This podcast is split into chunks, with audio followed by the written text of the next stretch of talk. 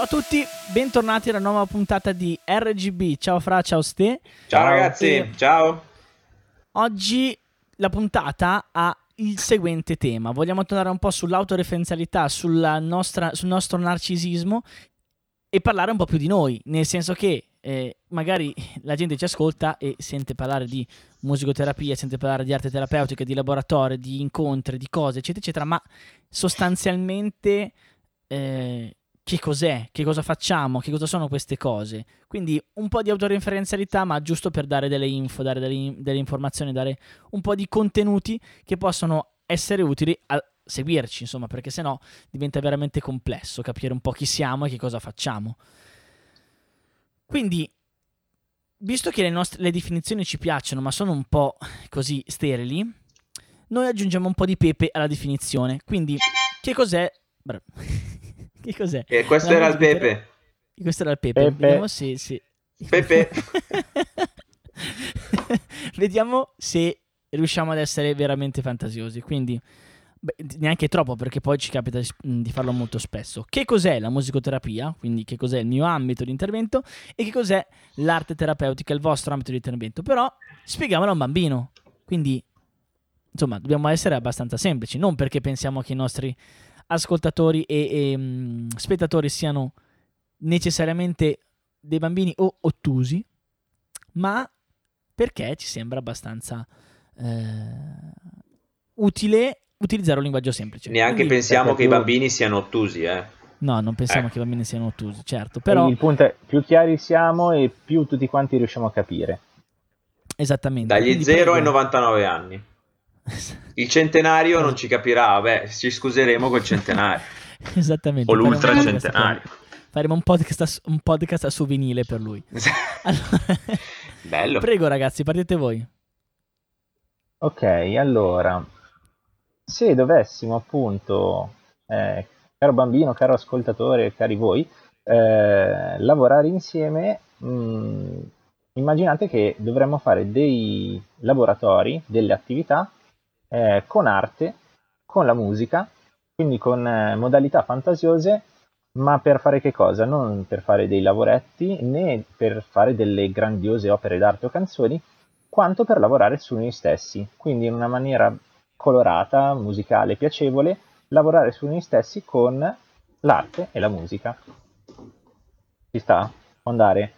Sono d'accordissimo. Assolutamente, perché comunque l'arte, io parlo poi per il mio campo, il campo di Ste, poi sulla musica ci dirà Mattia, comunque l'arte porta con sé un certo fare, certe modalità che parlano di noi, e volevo leggere questa cosa, ma non solo l'arte da fare, anche l'arte da guardare, e in questo senso volevo leggere queste due frasi di Tommaso Montanari, che è un critico, è uno storico dell'arte, e lui parla di ricominciare a considerare le opere d'arte non solo come comparse di show televisivi, ma come magnifici strumenti per interrogarci sulle nostre inquietudini, sul nostro modo di guardare il mondo. Secondo me qua c'entra molto la questione, perché facendo... che si faccia arte o che non si faccia, però nel fare creativo si hanno poi gli strumenti per guardare più coscientemente il mondo, secondo me. Perché? Sì, no, scusa, senza il perché. Però appunto effettivamente mi hai fatto venire in mente che è un trasportare su qualcos'altro delle dinamiche, come hai detto in precedenza, che ci appartengono. Quindi nel fare tu metti in campo te stesso e le tue modalità, e trasformando quello che hai davanti lavori trasformando te stesso. Però siamo un po' sull'astratto. Tia, tu che sei musicista e musicoterapeuta, nello specifico con la musica cosa... Allora io avrò un approccio un po' schizofrenico, nel senso che ho deciso di immaginare di avere davanti a me un bambino vero e proprio, in carne e ossa. Ma me lo vedo lì, e quindi mi immagino che entra nella mia stanza e mi dice: ma mi hanno detto che devo fare musicoterapia, che cosa faremo? Ho detto: allora vediamo, noi cercheremo con degli strumenti musicali, con l'ascolto della musica, con il movimento, con la voce, di esprimerci innanzitutto. Quindi con questi strumenti che abbiamo a disposizione, che sono il nostro corpo, che sono la voce, che sono... cioè la voce è una, quindi anche il nostro corpo, che sono... Quindi, che è il nostro corpo, che è la voce, che sono i vari strumenti musicali o l'ascolto della musica, cercheremo di esprimerci e di esplorare un po' quello che è il nostro mondo e il nostro interno, quindi le nostre emozioni, quello che proviamo, quello che sentiamo. E la musica, proprio come è magari... il disegno, oppure come lo possono essere anche in maniera diversa altre attività, lo scrivere eccetera, è un canale, è un modo per esprimersi, per dire delle cose. È un linguaggio. È un linguaggio. Non usiamo delle parole, usiamo un altro modo, perché possiamo un po' essere un po' più autentici attraverso la musica, attraverso il linguaggio che non è quello delle parole. Le parole le usiamo tutti i giorni e quindi siamo molto bravi a parlare e a utilizzare le parole e a mascherarci un po' dietro queste, no? La musica è una cosa che invece ci mette un po' a nudo e quindi ci permette di essere molto più autentici e di entrare molto di più dentro di noi, dentro i nostri sentimenti. Quindi sostanzialmente facciamo questo con la musicoterapia, e la sostanza è però che lo facciamo divertendoci, quindi tutto è garantito dal fatto che, essendo un linguaggio artistico, è anche bello e quindi ci divertiamo con qualcosa di bello. Quindi mi viene a dirlo così, molto, molto simpli, molto, molto terra-terra. Quindi i lavori più belli del mondo facciamo. Facciamo i lavori più belli, io sono convinto che noi facciamo i lavori più belli del mondo. E perché ci divertiamo fondamentalmente. E siamo stati molto stiamo un attimo ancora sul teorico, però su un teorico un po' più autobiografico. Quindi piccola presentazione, adesso stiamo parlando col genitore che ci guarda e ci dice: ma lei chi è, cosa fa, cosa ha fatto, perché qua, insomma. Quindi con questa voce qua lo dice proprio. Sì, sì. Qua, molto, sì. Adesso mi immagino, adesso rimango io sullo schizofrenico, poi vi passo la linea. Quindi mi presenterò io al genitore, chi sono io e cosa faccio, no? Io sono Mattia, ho studiato psicologia. Non sono uno psicologo, sono laureato nella laurea magistrale di psicologia, perché non ho fatto ancora, per adesso non faccio l'esame di Stato, quindi non sono uno psicologo, ma sono laureato in psicologia e sono diplomato in musicoterapia, e quindi un po' metto insieme questi studi, quindi la parte un po' più psicologica, la parte di musicoterapia, per aiutare appunto delle persone che possono avere delle difficoltà nell'ambito espressivo, nell'ambito relazionale, cognitivo, utilizzando appunto la musica. Arrivo da studi scientifici, ho fatto il liceo scientifico, che dire altro di me? Che sono una persona molto simpatica e il suo figlio mi vorrà tantissimo bene. Sì, questo è quello che crede lui di solito. Basta, questa è la mia presentazione rapida, Piazzolina. Ma e voi e i suoi colleghi cosa fanno, chi sono? Parto io? Vai, Fra. Allora, io sono Francesco, sono artista terapista, quindi comunque colui che lavora col mezzo artistico per una ricerca di un benessere psicofisico, personale e anche verso gli altri. Ho fatto l'Accademia di Brera, 3 anni di scultura e 2 di terapeutica artistica, quindi sono ufficialmente scultore e artista terapista. E attualmente lavoro come libero professionista al Museo dei Bambini a Milano e poi nelle scuole, grazie anche al mondo di Croma, che dopo magari, su cui dopo magari spenderemo anche qualche parola, perché giustamente chi ci ascolta magari conosce già il nostro mondo, ma magari non lo conosce, e allora magari ha bisogno anche di queste delucidazioni. Perché faccio questo lavoro? Perché mi piaccio mentre lo faccio. E poi perché se questa cosa può dare aiuto ad altre persone, ben venga. Bello. Allora... Se lo so che sono bello. Io sono il bello del gruppo. E il suo amico piccoletto vicino a lei chi è? E anche Neretto, diciamocelo un po'. E anche Neretto. Ok. Io sono Stefano, anch'io sono artista terapista e ho studiato come Francesco, anzi insieme a lui nella parte... finale di studi all'Accademia di Belle Arti di Brera. Sono grafico e artista terapista, quindi specializzato in arte terapeutica, e E quindi, come compagno di studi di Fra, e come compagno e amico ovviamente, e come amico d'oratorio di Tia, grazie alla condivisione anche musicale di modalità o di passioni musicali con Tia, ci siamo messi poi a lavorare insieme. Io di mio appunto faccio questo lavoro, vuoi perché tanti anni in oratorio mi hanno fatto appassionare a un certo tipo di azione, di lavoro, ma proprio quello che dicevi tu, Fra, cioè che mi piace questo lavoro e di conseguenza mi piaccio, sono contento di come sono e di quello che faccio con il mio lavoro, quindi mettiamola così, il mio egoismo e quello che voglio per me riesce a portare frutto anche al di fuori di me, direi, e magari è quello che ci ha un po' accomunato nell'incontrarci, nel far nascere poi appunto questa associazione Croma di cui continuiamo ad accennare. Esatto, perché la pazzia, come penso che ormai avrete capito, della nostra associazione è proprio quella che oltre a noi ci sono altre persone che salutiamo, Alessia, Mara, Daniele, Francesca, e il nostro obiettivo un po', ciao ragazzi, il nostro obiettivo è un po' quello di provare a unire questi due mondi, non schiacciandoli insieme per forza e calpestandoli, ma insomma cercare di trovare un dialogo, perché secondo noi la musica e l'arte in generale, come abbiamo detto, sono dei linguaggi o sono comunque dei mezzi di espressione e di conseguenza possono viaggiare su binari paralleli ma che in qualche modo si incontrano e quindi che si incrociano, si aiutano a vicenda. Paralleli e magnetici a loro volta. Come si chiamano? No, ho pensato alle ferrovie giapponesi. Come si chiamano? Quelle lì? Binari. No, ma sì, ma c'hanno i treni a levitazione. Tipo, sì, non mi ricordo il nome. Comunque quelle lì. Vabbè, non siamo ingegneri, ragazzi, lo sappiamo. No, quindi quelle lì sono d'accordo. Esercitano un'attrazione tra loro.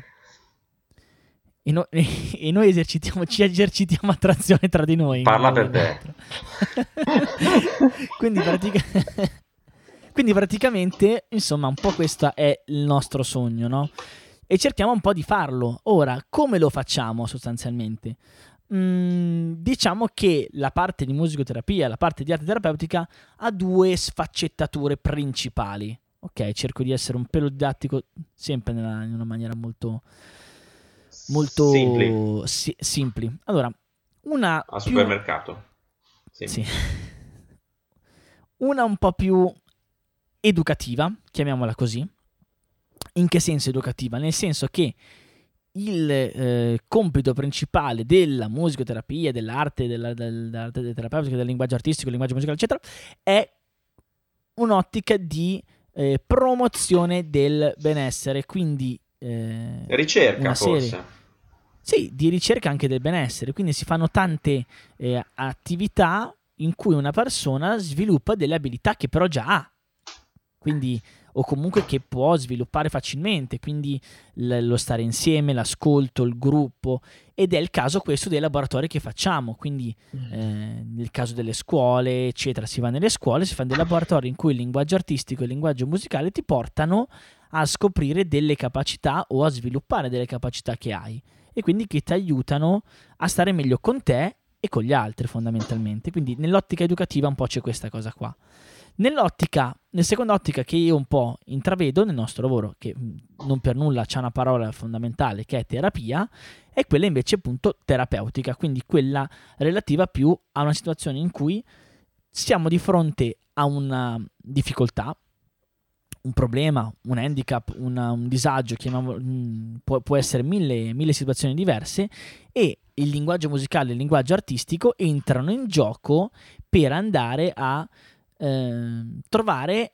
aiutare la persona a trovare le proprie risorse per sviluppare delle capacità che lo aiutano a superare questo problema, questo stato di difficoltà. E questo si può fare nelle terapie singole, per esempio queste lo facciamo con dei bimbi in un centro dove lavoriamo, piuttosto che lo facciamo con dei gruppi, l'abbiamo fatto insieme con altri bambini qualche anno fa. È un po' questa parte qui che Sì, forse che non è scollegata però, eh. No, no, assolutamente. Assolutamente no. Nel senso che... una divisione per spiegare bene le possibilità. Esatto, poi... sì. Come quando, diciamo, hai una soluzione e devi separare gli ingredienti per capire che cosa c'è dentro, no? Ha un nome quella non siamo neanche dei chimici probabilmente, però ha un nome quando tu prendi una soluzione e dividi, separi i vari elementi che la compongono, ok? Poi chiaramente queste cose non sono mai separate, innanzitutto perché quando si lavora nelle scuole si incontra ormai tanto di quel disagio che non è neanche più calcolabile, quindi comunque quando fai un intervento anche educativo ne fai uno anche terapeutico e contemporaneamente fai un intervento educativo, cioè educativo anche quando sei in terapia, quindi fondamentalmente le due cose non sono separate. Anche prima del disagio, cioè ancora prima del disagio, sì, comunque certo. Utilizzare questi canali permette appunto di poter lavorare bene e lavorare bene sul, sì, mettiamola così, il prodotto, quindi quello, sì, il lavoro, ma su me stesso. Sei stato preciso. Perché ti sei un attimo incartato, cioè ti sei un attimo impallato retemente parlando. Però, sì, nel senso che dopo dovremo completare gli spazi vuoti. Ci sono i puntini. Allora li facciamo comparire in sovraimpressione. Esatto, sì, esatto. Li sistemiamo in post produzione. Ok, allora andando un po' sul pratico, siamo stati molto teorici, bene, bravi. Andiamo un po' sul pratico.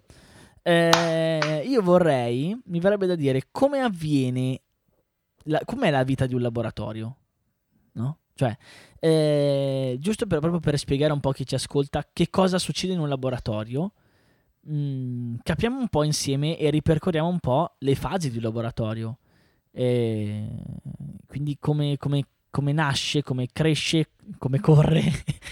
E nasce, come cresce e corre. Esatto. Ho fatto pubblicità. Il mondo del bambino. Vabbè, ci riempiranno di prodotti adesso.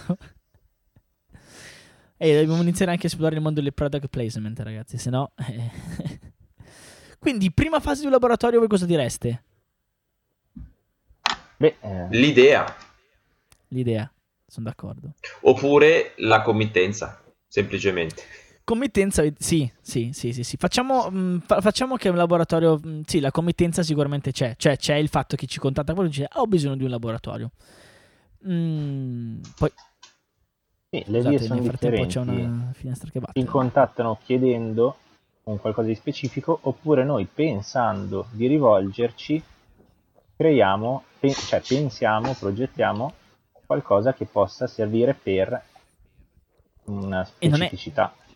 E non è scontato, nel senso che comunque quando si progetta poi un laboratorio noi non possiamo non avere in mente a chi ci rivolgiamo. Assolutamente.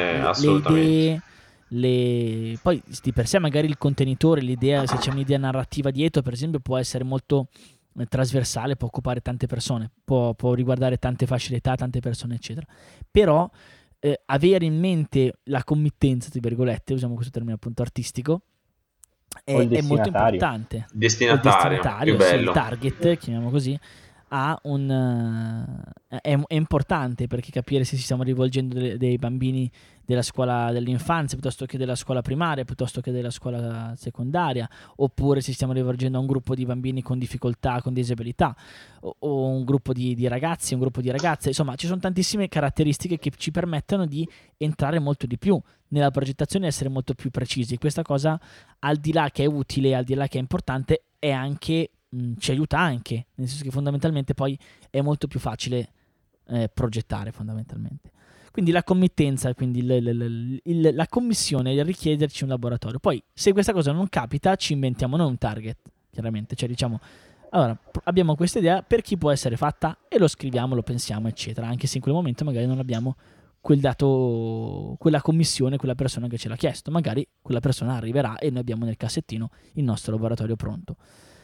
Quindi l'idea, dicevamo, dopo il target, dopo l'idea. L'idea che ogni tanto può anche arrivare prima di a chi lo pensiamo, anzi ogni tanto arriva nei momenti meno pensati, più impensabili. Meno pensati non vuol dire niente. Più impensabili. Quindi l'idea è sostanzialmente non so come dire, una folgorazione. A me viene proprio, cioè, c'ho quest'idea. Magari anche no, magari anche no, però più spesso capita che sono piccoli indizi a cui ti imbatti magari anche da mesi, e questi piccoli indizi poi formano un'idea più compiuta sulla quale puoi lavorare. Sì, esatto. Cioè, la folgorazione c'è, ma può anche essere qualcos'altro. Cioè, può esserci anche una cosa invece più graduale. Esatto, anche. Che poi tu esplori fondamentalmente. E poi, una volta che hai l'idea, che può essere, non so, facciamolo sui 4 elementi, per dire, no? Giusto per citare un laboratorio che abbiamo fatto, no? Una volta che abbiamo l'idea... C'è la parte più importante dopo questa prima fase. La progettazione. Più divertente.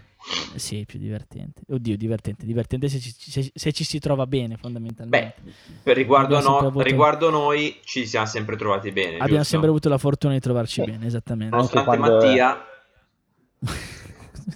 anche quando magari ci si incaglia diventa un po' spinoso, però poi fa parte della progettazione avere idee diverse, anche incapponirsi, mettiamola così, e poi però valutare insieme, dando fiducia, ascoltandosi, ma anche ricalibrando sull'idea concreta che abbiamo del fare e dei bambini, di come possono reagire. Io trovo che la progettazione, oltre ad essere la fase fondamentale del laboratorio, perché sennò vai là e non sai che cavolo fare, è proprio una palestra emotiva per te, cioè ti aiuta a modellarti, a capire un po' l'altro come pensa, quindi un po' venirsi incontro dove serve, andare invece un po' più a tenere su quello che si ritiene più importante, eccetera eccetera, sperare che sia l'altro che si modelli. Insomma, è proprio un po' una palestra emotiva, una palestra di vita, perché ti aiuta proprio poi anche a interagire con le persone, fondamentalmente. Non che magari noi prima ne avessimo dei problemi, però insomma devi anche essere capace di mediare quando fai una progettazione, non puoi impuntarti sempre e né lasciarti schiacciare dagli altri, perché insomma devi portare il tuo contributo. No, assolutamente. Quindi, è come un'opera condivisa alla fine, cioè nel senso è una scultura dove a modellare si è nel nostro caso in tre. Come ha detto giustamente te, ma mi è piaciuta questa metafora. Ognuno porta il suo pezzo, e il suo pezzo però deve stare attento, come anche in un'orchestra deve tenersi in armonia con gli altri. Sì, esatto, mi veniva proprio in mente la jam section, no? Quindi stavo dicendo io, la jam section. La jam section. Sì. Cioè essere con l'altro, suonare insieme... Ma non è che puoi semplicemente fare, cioè se fai da chitarrista, non è che puoi sempre fare il do e il sol e fare l'accompagnamento, cioè vorrei anche fare un cappero da solo ogni tanto, no? Quindi, insomma, di ti devono anche lasciare spazio. Il cappero. Un cappero, sì. Devi fare anche degli assoli, cioè ci vuole anche il tuo momento, no? E quindi ti devono anche lasciare spazio dove serve, e devi lasciarlo tu dove serve. Devi anche capire dove serve, fondamentalmente. Ci vuole orecchio anche per fare... progettazione, e questa la scriviamo, tac, la stampiamo lì e la mettiamo da qualche parte. Progettazione, quindi. Dopodiché, dopo la progettazione, diciamo la verità, dopo questa fase di progettazione non si ha un elaborato definito, cioè servono varie fasi di limatura, di ridefinizione. Poi spesso noi ci incontriamo la volta dopo, abbiamo dimenticato quello che abbiamo progettato la volta prima e quindi ripartiamo. Perché fondamentalmente lo scriviamo, ma poi non capiamo quello che abbiamo scritto. No, però mi piaceva... c'era un libro che stavo leggendo ieri, mi piaceva... Aspettate che arrivo a prenderlo, Vado a prenderlo, intanto voi parlate. Arrivi a prenderlo. Vado a prenderlo. Ma che l'italiano è importante, anche la salute. Anche la salute. E saluta anche tu, va. Ciao Fra, se n'è andato, è salutato, se n'è andato per l'appunto. Ma guarda, è già tornato in realtà. E quindi... era sul comodino, ma in realtà è un romanzo.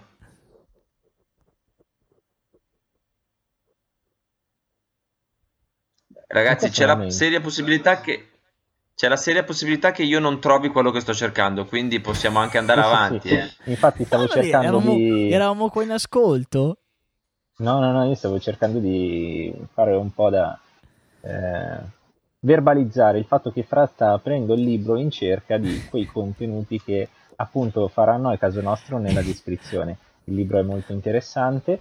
Allora, mentre... Chi lo sa se faranno al caso nostro? Quindi al prossimo podcast lo sapremo praticamente. Esatto. No, però appunto... E quindi niente, nel frattempo... Eravamo lasciati con il fatto che la scaletta, che appunto non è un qualcosa di rigido e di definitivo, perché appunto va ricalibrato di volta in volta, sia dietro le quinte e poi più avanti sul campo, perché sennò stiamo parlando di qualcosa di astratto e di freddo che non è rivolto alle persone, se non si adatta al concreto, alle persone che hai davanti. Non è un film sostanzialmente, esatto. È una cosa diversa. Non possiamo programmare una cosa che poi rimane così. Nel momento in cui ci troviamo, anzi spesso e volentieri capita che poi siamo di fronte a una situazione, anzi le più delle volte è la volta in cui tu hai il laboratorio più pensato e più preciso del mondo. Cioè più la roba è, tra virgolette, abbozzata e più hai bisogno, quella volta precisa hai bisogno di avere tutto sotto mano. Nelle volte in cui fai tutto sotto mano, tutto preciso, è la volta in cui c'è il bambino che ti parte e che quindi deve ribaltare tutto il laboratorio, e quindi sostanzialmente si viaggia sempre sulla fantasia. Ma poi è bello proprio perché è proprio un lavoro di fantasia, cioè fondamentalmente a me piace perché non ti puoi annoiare, perché qualsiasi cosa fai sarai sempre smentito, e paradossalmente, per quanto sembra una cosa negativa, è una cosa positiva, perché puoi prepararti tutte le scalette che vuoi, ma ci sarà qualcosa che in fase poi di attuazioni dovrai modificare, cambiare, sistemare. Mentre lo fai, e lì proprio devi improvvisare un po'. C'è sempre quella fase di improvvisazione durante il laboratorio che è bellissima. Mi diverto dalla mia parte istrionica. Eccola, l'ho trovata. Meno male, perché io ho finito le parole, cioè non so più cosa dire, perché avevo delle precisazioni da fare su quello che stavi dicendo, ma dopo falle. Se mi ricordo, adesso vai Fra. Tienile lì, dai. No, in realtà cioè, questa qui è un'immagine che mi è piaciuta tantissimo quando l'ho letta. Lo sto prendendo da un romanzo, in realtà non è un saggio, non è una cosa, è un romanzo proprio leggero, e mi è piaciuta quando l'ho letta perché esprimeva in un'immagine scritta a parole quello che è i nostri pensieri, esprimeva bene quello che sono i nostri pensieri durante la fase di progettazione, almeno proprio la fase preliminare, cioè nella testa pensieri come uccelli di passo che non riuscivano a trovare un ramo sulla quale tirare il fiato. Sì. No, per me le esprime bene. Dei volatili praticamente che non stanno mai fermi. Sì, nel senso che all'inizio sono proprio si fermano su un qualcosa, ma che poi non è qualcosa di fisso, è un ramo, quindi è un ramo anche che dondola, e quindi magari per trovare appiglio migliore bisogna spostarsi, ma non è mai neanche in fase di, appunto, di attuazione, no? Qualcosa anche fisso, assolutamente. Quindi però bravo, ramo, grazie per le citazioni.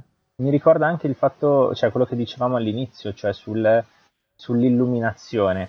Adesso senza farla in maniera proprio così, però il ramo è anche il momento in cui quel qualcosa trova una quadra, e non per stanchezza, ma proprio perché c'è veramente quell'appiglio. Quell'appiglio poi che cos'è?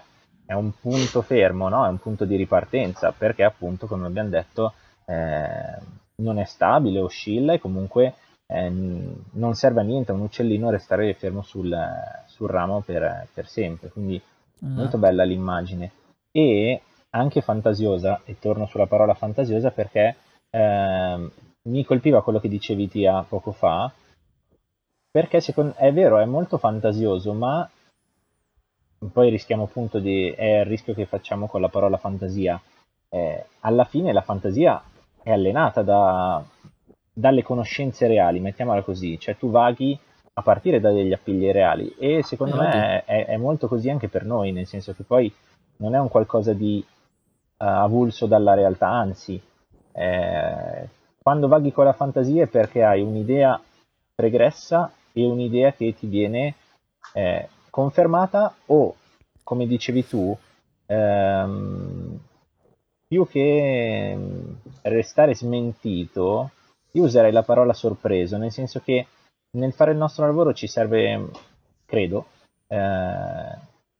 lo spirito per lasciarsi sorprendere, quindi anche per avere un po' meno il controllo e lasciar sì che dall'altra parte ci sia una risposta che fa il caso tuo, che bello. Appunto, avendo una competenza noi comunque facciamo delle ipotesi e delle previsioni, ma tra quelle previsioni c'è sempre la genuinità della persona, l'io che porta un qualcosa di nuovo e di più che smentisce, sorprende, perché aggiunge un qualcosa, non toglie, secondo me. No, assolutamente. È tutta una... Ecco, se vogliamo essere ancora più precisi, oltre che di fantasia, e sicuramente ce ne vuole ancora di più, di creatività, fondamentalmente, no? Cioè, noi siamo dei creativi, siamo dei cretini, dei creativi. Ed è per questo che siamo creativi. Esattamente, fondamentalmente sì, però sì, è un lavoro di creatività. Cioè il nostro è sempre un po' sul filo del rasoio, non saremo mai ben stabili, ma questa cosa ci piace parecchio. E quindi niente, fase di progettazione, se non avete nient'altro passiamo alla prossima, che è la fase di attuazione. Fase di attuazione sì. Che di cui un po' abbiamo già parlato. Però, esatto, ci siamo già arrivati, volendo. Fondamentalmente sì, fondamentalmente è il momento in cui andiamo nelle classi, andiamo nelle stanze, andiamo un po' a sperimentare. Sì, beh, tra la fase di progettazione e la fase di attuazione c'è anche una fase che un attimino si intreccia, però mi piace scollegarla un attimo, nel senso che è la fase di prova, perché tante volte noi proponiamo quello di cui siamo già a conoscenza, tecniche, esperimenti, attività e tutto, però quando c'è qualcosa di nuovo, qualcosa che si immette nel percorso, comunque c'è la fase di sperimentazione. Certo. Che è bello perché porta sempre a nuove scoperte. Eh sì, non si può mai andare là alla famosa spera in Dio, no? Bisogna essere sempre un po' pronti, almeno sulle tecniche. Almeno quale su Dio che poi? Fa. Boh. Bisogna capire. Però al Dio dell'arte. Chi è il Dio dell'arte in Grecia? Apollo era il protettore. Ok, quindi Apollo. Bisogna sperare ad Apollo, non a un pollo fritto, capito? Esattamente. Non possiamo essere neanche dei polli noi. Mamma mia, ragazzi, questa la tagliamo. Questa ha un che di joysiano, secondo me. Ha qualcosa di stream of consciousness che mi lascia stare.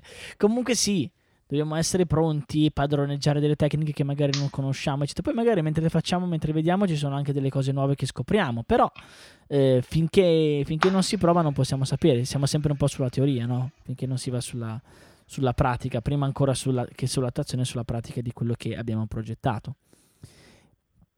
La stessa cosa un po' vale per l'attuazione. Cioè l'attuazione è il banco di prova di tutto il laboratorio. Non a caso spesso i laboratori si rifanno. Mi viene in mente quando noi siamo in una scuola, spesso magari abbiamo più classi la stessa giornata, no? Quindi lo stesso incontro, lo stesso episodio, chiamiamolo così, del laboratorio, perché poi i laboratori per esempio nelle scuole hanno più incontri, no? Hanno tot settimane in cui ci vediamo una volta a settimana. Quindi potremmo dire che, come se vogliamo fare un paragone netflixiano, è come una serie TV, no? Ci sono tante puntate, ogni volta c'è uno sviluppo diverso, andiamo avanti.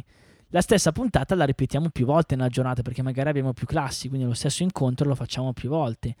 E quello che noi spesso chiediamo agli insegnanti è: ma fate così, se riuscite, non fate in modo che ogni settimana ci sia prima la A, poi la B e poi la C come classi. Magari la volta dopo fate che ci sia prima la B, poi la C, poi la A, poi la C, poi la A, poi la B, eccetera. Ruotate. Perché cosa succede? Che via via che la giornata va avanti, che il laboratorio si fa, noi ci espertizziamo in quel laboratorio. Quindi il terzo non è detto, perché poi, come abbiamo detto prima, siamo pronti sempre ad essere sorpresi, ma fondamentalmente via via che fai a quel laboratorio o quella giornata lo padroneggi sempre di più. Quindi fisiologicamente il terzo è più corto del primo, perché ci sono meno lungaggini, ci sono meno cose, eccetera. Quindi è bello anche che tutti sperimentano un po' quel modo diverso di essere esperti nel laboratorio, magari avere un po' più di incertezza, che è la prima volta, che però ti porta anche un po' più verso l'imprevisto e verso la sorpresa, essere invece dall'altra parte un po' più padroni nella terza incontro e quindi essere più guidati. Insomma, ci sono tanti modi diversi di esprimere e di conoscere un laboratorio, quindi è bello che tutti qua, e poi c'è quello in mezzo che non è né carne né pesce. Ci sono tre classi, però insomma sì, più che ci si espertizza, diciamo che il laboratorio si forma su anche quelle piccole cose che possono essere man mano la gestione dei tempi, esatto, le richieste e tutto quanto, esatto. E nonostante questo comunque è sempre diverso perché è vivo, cioè perché abbiamo davanti dei bambini, fortunatamente, sì.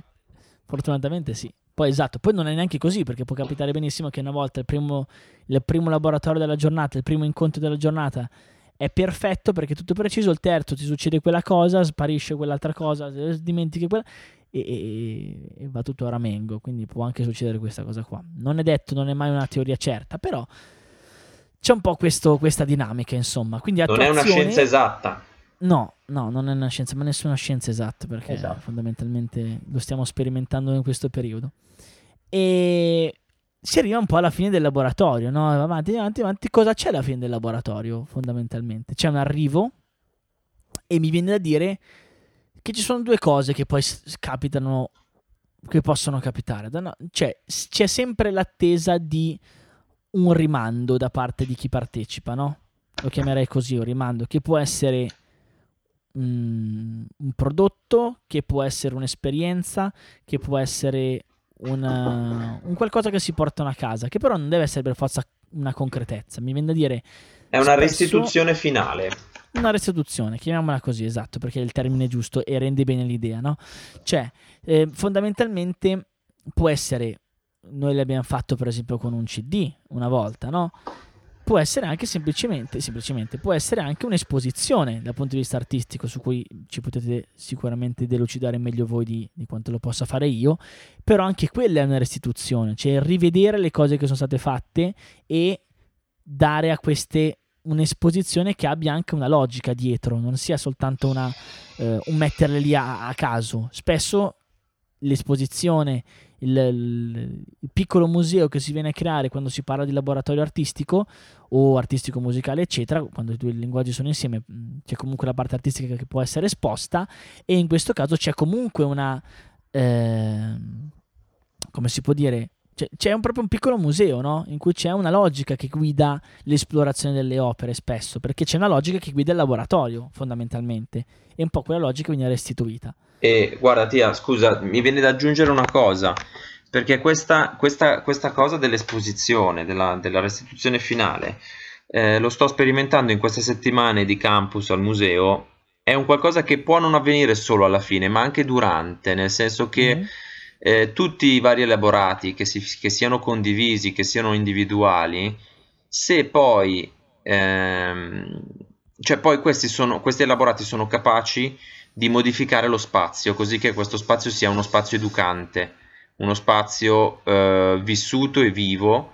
Quindi, cioè, la mostra, la restituzione finale, che poi avrà un momento conclusivo, è vero, ma inizia già dal primo giorno, mi viene da dire. Certo. Sì, è vero. E la cosa bella, appunto, cioè appunto avviene dal primo giorno, perché è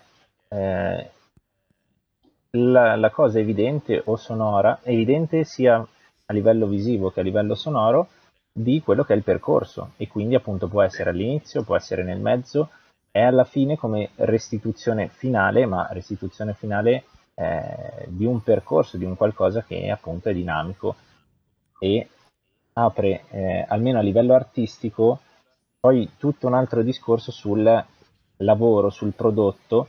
E allora mi permetto di inserire una cosa che è direi che è un punto di forza della terapeutica artistica, ma anche nostro di Croma, perché appunto per certi versi, anzi senza per certi versi, da lì arriviamo da lì. Esatto, il discorso del lavoro, che non è lavoretto, però questo io la butto lì e ne riparleremo più avanti, proprio per andare a approfondire quella che è la dignità del lavoro dei bambini e del laboratorio stesso. Faremo un incontro, appunto, questo è uno spoiler di una delle prossime puntate, assolutamente. Esatto, sì, lasciamola come parentesi. È una cosa cruciale, nel senso che si può ragionare Crucio. Su questo, perché c'è tanto da dire ed è una sofferenza. Appunto. Esatto. Quindi sostanzialmente un po' il percorso del laboratorio è questo qua, restituzione e poi ci si saluta, poi c'è il pagamento, ma quello quello non lo tratto neanche.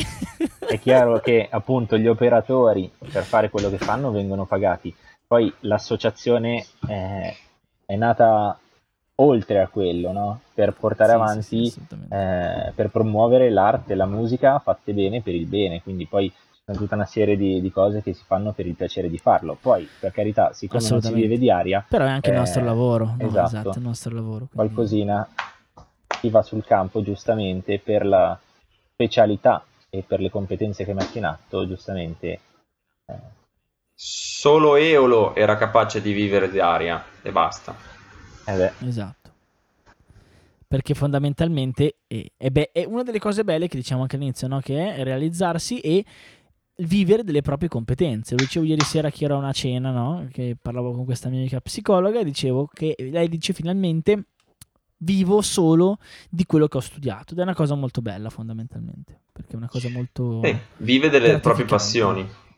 Esattamente, cioè si spera che quello che hai studiato sia una tua passione, quindi cioè, messo nel cassetto questa cosa si spera ci dobbiamo ritenere sicuramente privilegiati o quantomeno fortunati.